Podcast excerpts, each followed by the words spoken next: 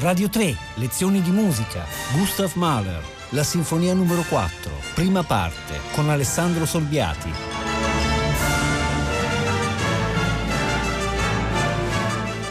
Buongiorno. Nella storia dell'arte e della musica penso vi siano pochissimi esempi di totale coincidenza, di totale sovrapponibilità tra un artista e la sua opera, tra il percorso biografico, spirituale e culturale e l'incarnarsi progressivo di un percorso creativo come nel caso di Gustav Mahler. Forse possiamo citare in letteratura il caso di Marcel Proust.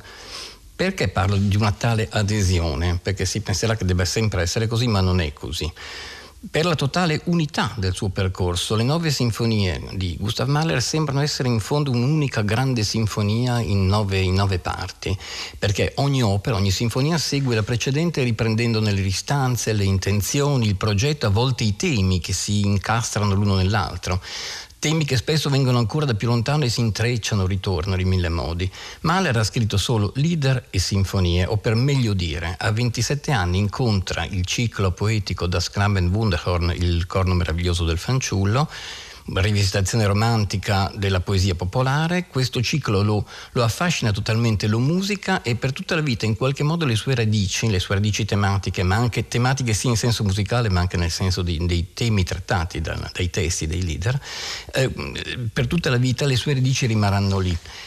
C'è un ossimoro, i leader sono una forma brevissima eppure diventano eh, la base, impregnano di sé uno dei più vasti affreschi sinfonici della storia della musica, appunto le nove sinfonie di Mahler. Ripercorrere in otto lezioni di musica quattro di queste sinfonie, cioè la quarta, la quinta, la sesta e la nona, significa ripercorrere il percorso di un mondo intero, quello viennese, il momento cruciale di un uomo e di un artista infinito come Gustav Mahler.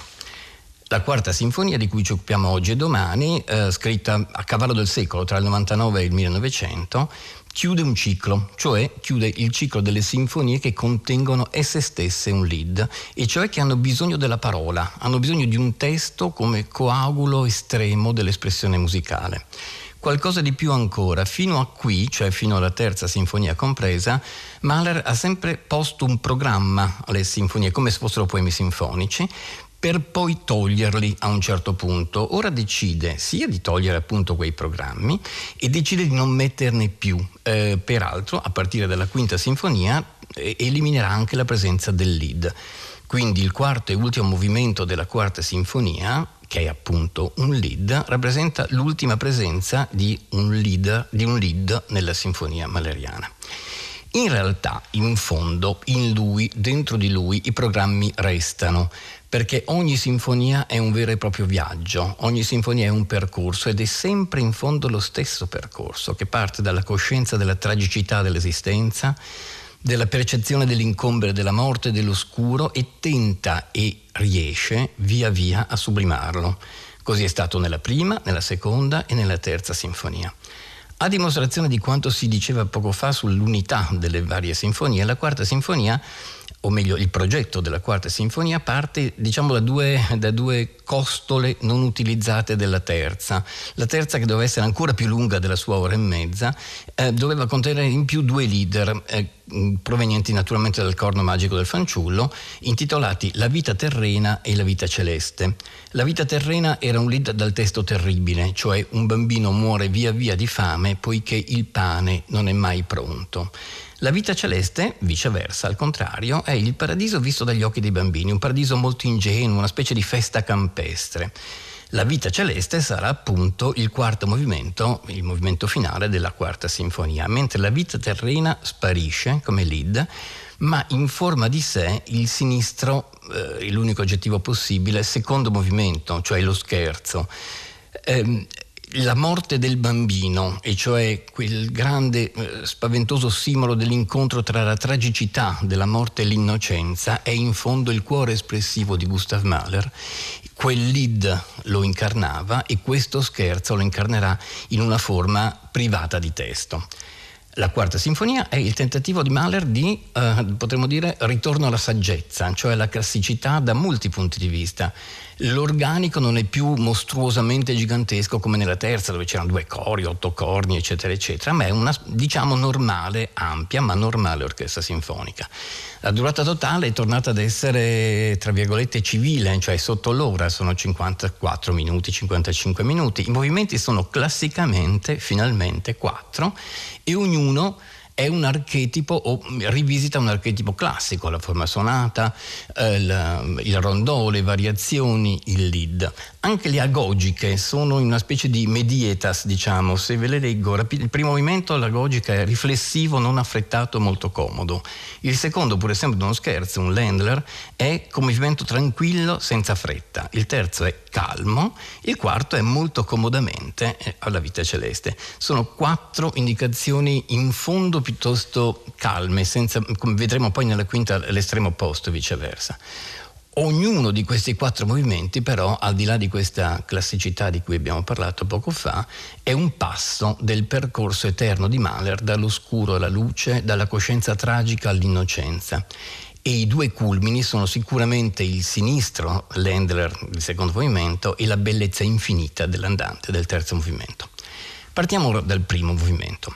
Gli aggettivi che si possono usare sono l'apollineo, classico. Diciamo che l'apollineo, il classico, il, quel profumo di Settecento che sentiremo inaspettatamente, sono il modo con cui Mahler cerca di abbreviare il viaggio verso la luce o l'innocenza, di aggirare la tragicità con la leggerezza, ma al centro dello sviluppo vedremo che succede qualche cosa che, che ci impedisce di pensare che si possa fare così. Adesso noi ascolteremo l'esposizione. L'esposizione del primo tempo è un'esposizione estremamente classica, se ne potrebbe fare un'analisi proprio, sì, infatti eh, sarà un ascolto abbastanza lungo con alcuni commenti qua e là, salvo il fatto che alla fine dell'esposizione ritorna il primo tema, cosa n- non classica, ma noi non ve lo faremo sentire quel ritorno. Per il resto la chiarezza formale dovrei dire che è haydniana, non è nemmeno mozartiana, e ve ne segnalerò strada facendo gli elementi. Soltanto una prim- un'ultima osservazione prima di cominciare l'ascolto: la sinfonia inizia con dei campanellini che risuonano e che sono, diciamo, totalmente estranei al seguito del primo movimento. Capiremo che cosa sono nel quarto movimento. Per il momento diciamo solo che sono una specie di cornice, sono delle virgolette che circondano la sinfonia e che ci dicono che quell'apollineo è in realtà ostentato e citato, ma in fondo non è vero. Ascoltiamo l'inizio della quarta di Mahler. Ecco i campanellini.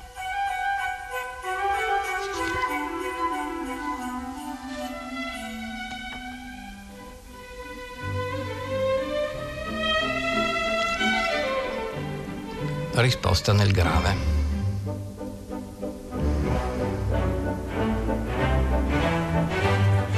Risposta dei corni, risposta dei violini e violoncelli insieme.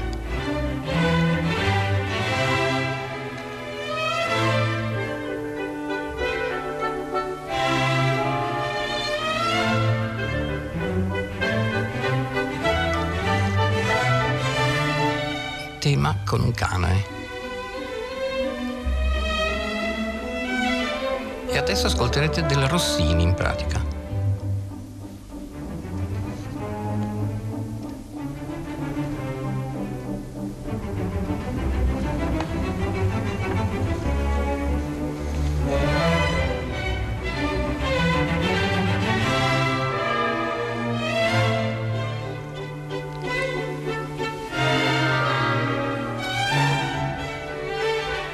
Con molta chiarezza ora un ponte modulante.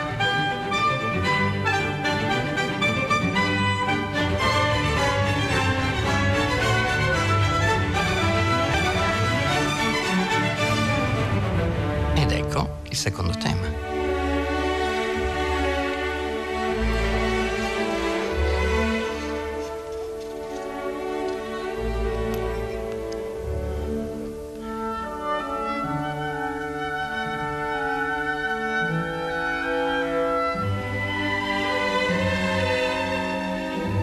Adesso un secondo elemento ancora più lirico di questa secondaria tematica.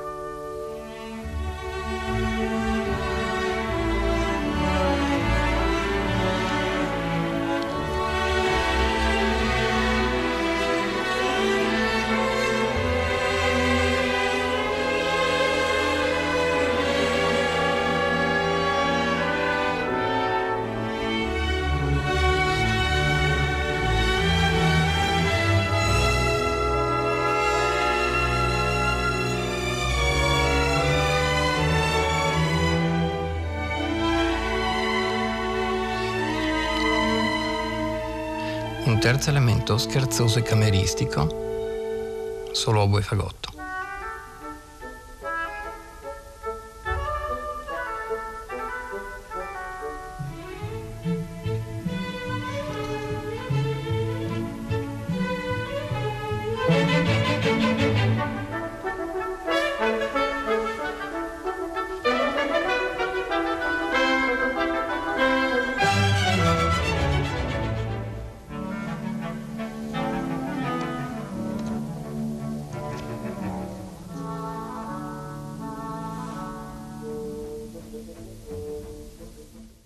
Qui arriverebbe quella ripresa ingannevole, perché non è una ripresa ma è la fine dell'esposizione. Salvo questo particolare, mi sono permesso di fare un po' di commenti durante l'ascolto proprio per, per rendere evidente questa chiarezza totalmente apollinea, fresca, eh, veramente settecentesca. Quel, quel gioco finale del, del secondo area tematica di oboe e fagotto sembra quasi il neoclassicismo stravinskiano che arriverà tra una, tra una ventina d'anni, insomma. E dopo inizia uno sviluppo che sembrerebbe uno sviluppo classico, e invece, ecco, invece c'è un cambio di, di clima. C'è una seconda zona di sviluppo piuttosto ampia dove irrompe, o subentra più che irrompere, un elemento nuovo e un po' paradossale. C'è un fondale di violoncelli contrabbassi su cui i quattro flauti insieme, che prendono un timbro quasi da ocarina, piuttosto nella regione acuta, iniziano un nuovo elemento. Questo elemento sembrerebbe ancora più candido, più innocente, se non che subito dopo, e anche qui ve lo segnalerò, a poco a poco si deformerà, si deformerà con un clarinetto un po' gridato, con degli oboi molto acuti, molto gridati, e tutto questo deforma, cambia, il, cambia totalmente il clima. L'Apollineo è andato a farsi friggere, diciamo, fino, e adesso vedrete, arriveremo fino alla comparsa di una certa tromba che vi segnalerò e di cui parlerò dopo. Ascoltiamo questa zona dello sviluppo. Ecco i flauti.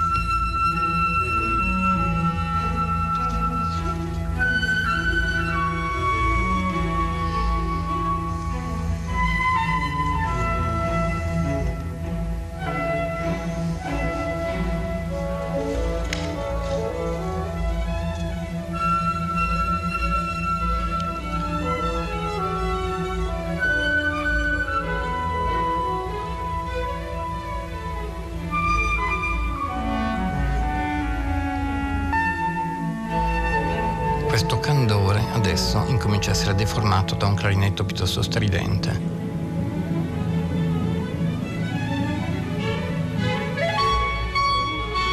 Gli oboi ancora di più.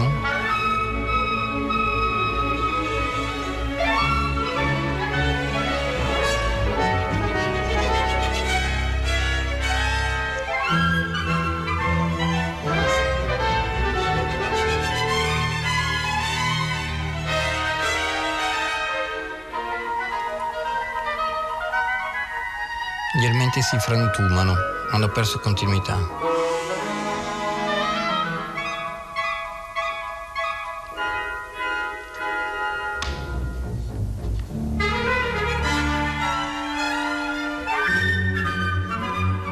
Il clima si va ad spettrare, estremo, con registri estremi.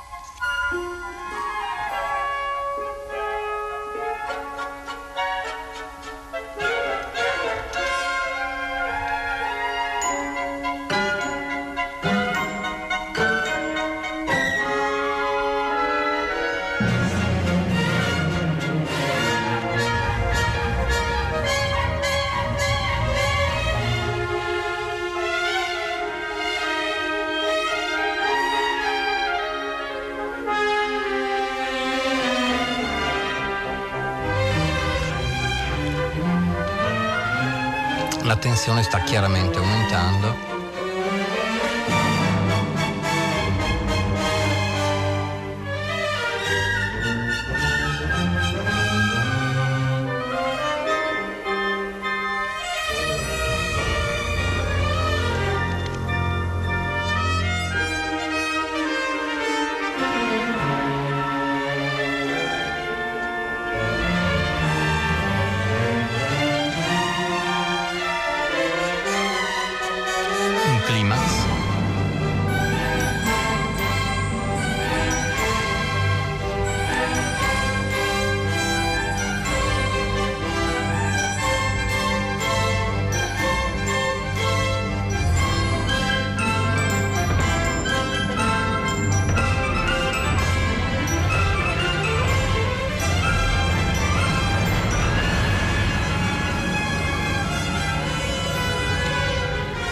tutto si è rotto, adesso ascoltate la tromba.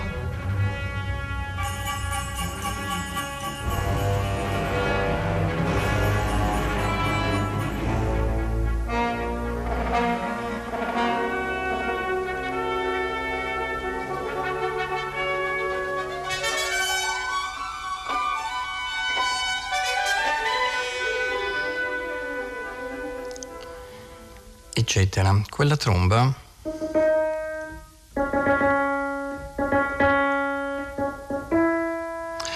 quella tromba sarà l'inizio della quinta sinfonia, sarà l'inizio della marcia funebre della quinta sinfonia, quindi ci sono due osservazioni da fare. Innanzitutto, nella testa, nel progetto di Mahler, in pieno primo movimento della quarta c'era già la quinta sinfonia. E questo è l'intreccio di cui parlavo, per cui le nove sinfonie sono un unico grande pezzo, cioè la sua vita stessa.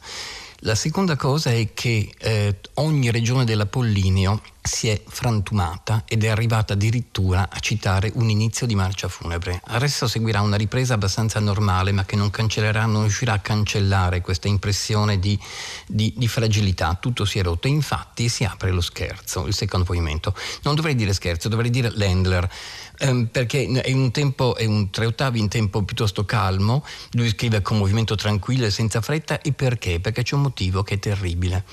Lui aveva messo, lui Mahler, aveva messo un motto che poi ha tolto, ed era: sta suonando l'amico Hein. Chi è Hein? Nella cultura popolare l'amico Hein è in realtà un terribile menestrello, una sorta di pifferaio magico alla rovescia che col suo violino porta i bimbi all'aldilà. Quindi un, un pifferaio, che, un violinista però, che porta via i bambini verso la morte. Ecco la sostituzione a quel lead. Per ottenere questo eh, Mahler usa un violino solista, ma che usa un secondo violino, un altro violino, accordato un tono sopra, perché le corde sono più tese, il suono è più sottile, più freddo, più teso, più, più aspro evidentemente, e il violino solo farà continuamente un inciso che... oppure... Lo sentirete infinite volte e sentirete quanto dà l'impressione di un richiamo sinistro. Ascoltiamo l'inizio dello scherzo.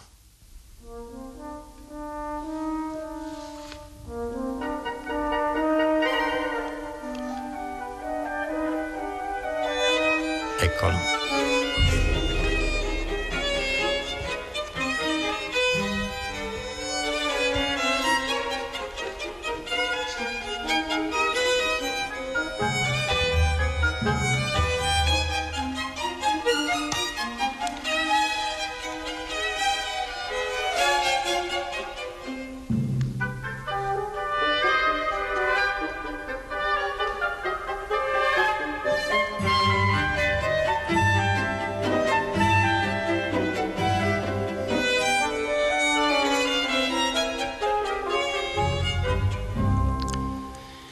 Era appena incominciato, e quell'inciso, quel richiamo, spero che sia passata la cifra proprio di richiamo sinistro, suadente, è già risuonato almeno, non le ho contate, sei o sette volte, ed è solo l'inizio del movimento. Continuamente richiamerà.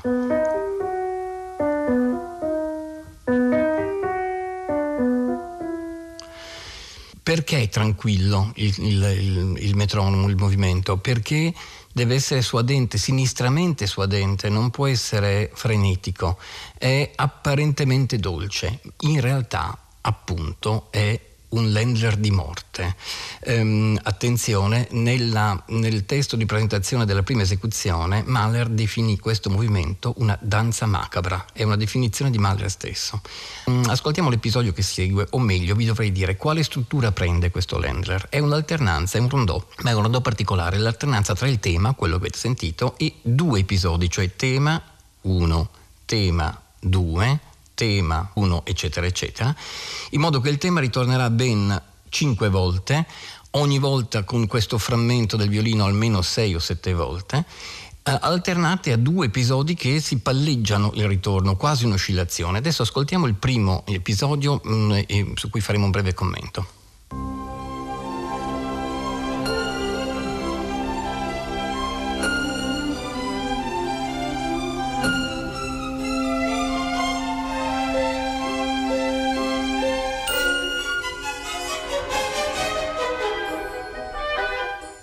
Stava stava già ripartendo la ripresa, episodio brevissimo. Mm, qual è l'osservazione? Qual è la, la cifra eh, prima di questo episodio? Quel rintocco, quella, quella nota acuta di arpa eh, che, che risuona pizzicata in questo modo, che dà un'idea di cristallinità, di purezza, di pulizia, sembra una contrapposizione rispetto al clima sinistro del tema, ma appunto vedremo quale sarà la terza evoluzione di questo eh, primo episodio, perché è proprio la cristallinità che verrà sporcata, aggredita, graffiata, deformata, perché in realtà è una danza macabra. Adesso ascoltiamo la, il ritorno del tema, quello che stava iniziando, al, con, seguito dal secondo degli episodi.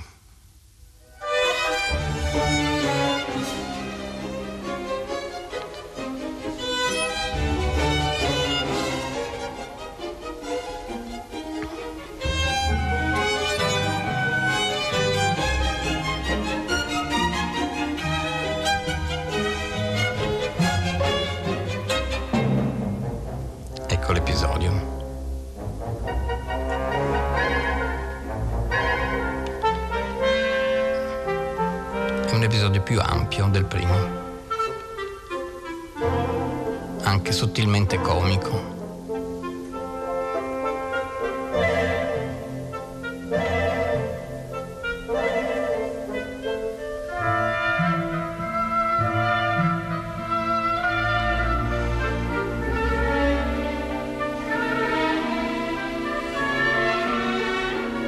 E con una parentesi lirica, questo tema di archi.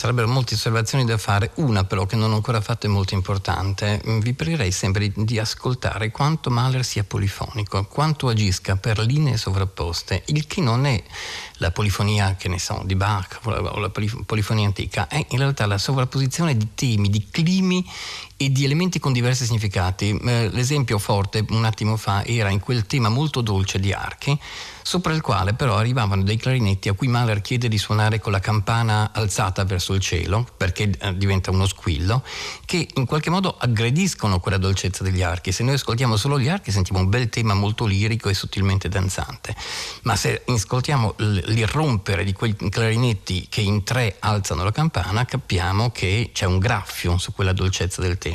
In più è da far notare quella presenza continua di trilli in battere.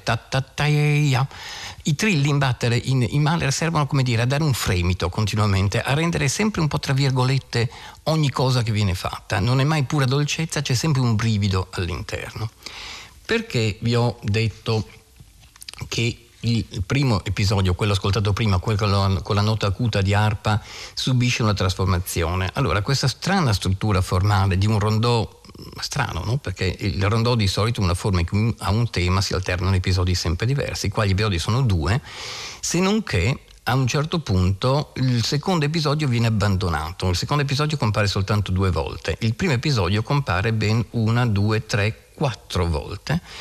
L'ultima di queste volte, il, il primo episodio subisce eh, il graffio, appunto. Alla cristallinità dell'arpa si sovrappongono viceversa eh, delle, delle specie di oscillazioni gravi, eh, come dire, un po' quasi uno scherno nella regione grave dei fagotti. Ascoltiamo questa ultima comparsa del primo episodio in cui, ahimè, la cristallinità è stata fatta fuori. Eccolo. Tariro.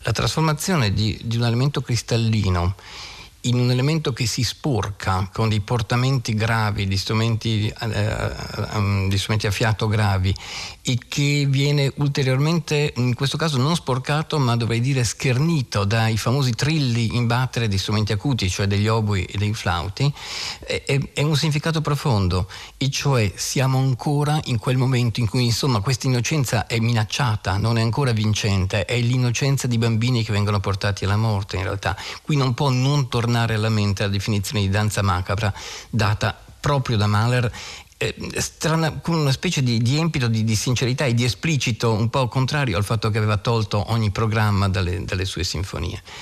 Ancora un'osservazione, il Ländler, così profondamente austriaco, è per Mahler eh, il rapporto con la, con la cultura popolare, e nel, durante le sinfonie ai Ländler affida Eh, eh, significati, modalità di espressione assolutamente diversi.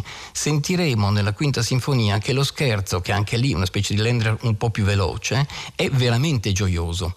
In questo caso è veramente sinistro. Se ci guardiamo indietro e prendiamo lo scherzo della Terza Sinfonia, in cui eh, si, si parlava di predica di, di Sant'Antonio ai pesci, in cui tutto diventa sarcasmo, quasi cinismo, eppure il ritmo è sempre questo tre ottavi prelevato dalla cultura popolare.